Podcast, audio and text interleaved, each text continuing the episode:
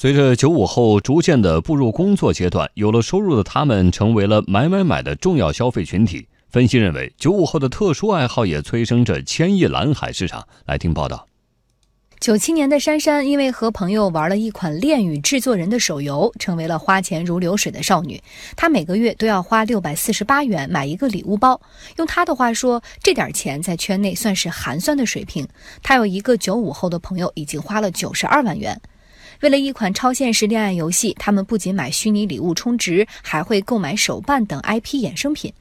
有人曾经质疑九五后这个群体爱花钱没谱，但是他们却并不在乎。九五后 cosplay 选手小涛，质疑这东西其实也没什么好说的。新的事物刚出来呢，都会被质疑，然后总得有人努力改变一下大家嘛。九五后的消费水平和消费喜好有着很大的不同。那么，九五后到底喜欢消费什么物品呢？一件魔道祖师魏无羡的 cosplay 服装要九千九百九十九元，一台美少女战士定制版电脑主机价格将近五万块。再高的价格也拦不住他们的剁手。根据九五后玩家剁手力榜单数据显示，手办、潮鞋、电竞、摄影和 cosplay 成为了年轻人心目当中热度最高，同时也是最烧钱的五大爱好。而潮鞋、手办、电竞也正成为时下发展最快的领域。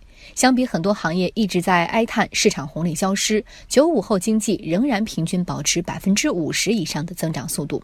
那么，这个市场规模到底有多大呢？我们就以潮鞋、玩偶、手办等九五后主要消费领域来计算。远景资本张罗表示，单算鞋就有一千五百亿以上的市场体量，玩具也有一千亿以上的规模。另外，我们再以最火爆的电竞市场为例，我国已经成为世界上最具影响力和最具潜力的电子竞技市场。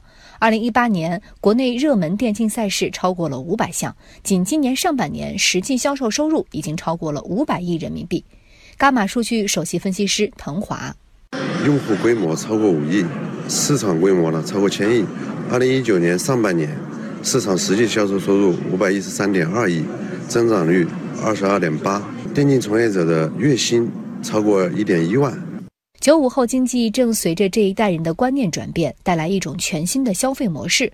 无论贴上情感消费还是颜值消费的标签，实际上都在提出要打造 IP，迎合消费潮流转变，才能最终获得主动权，在几千亿市场当中掘金。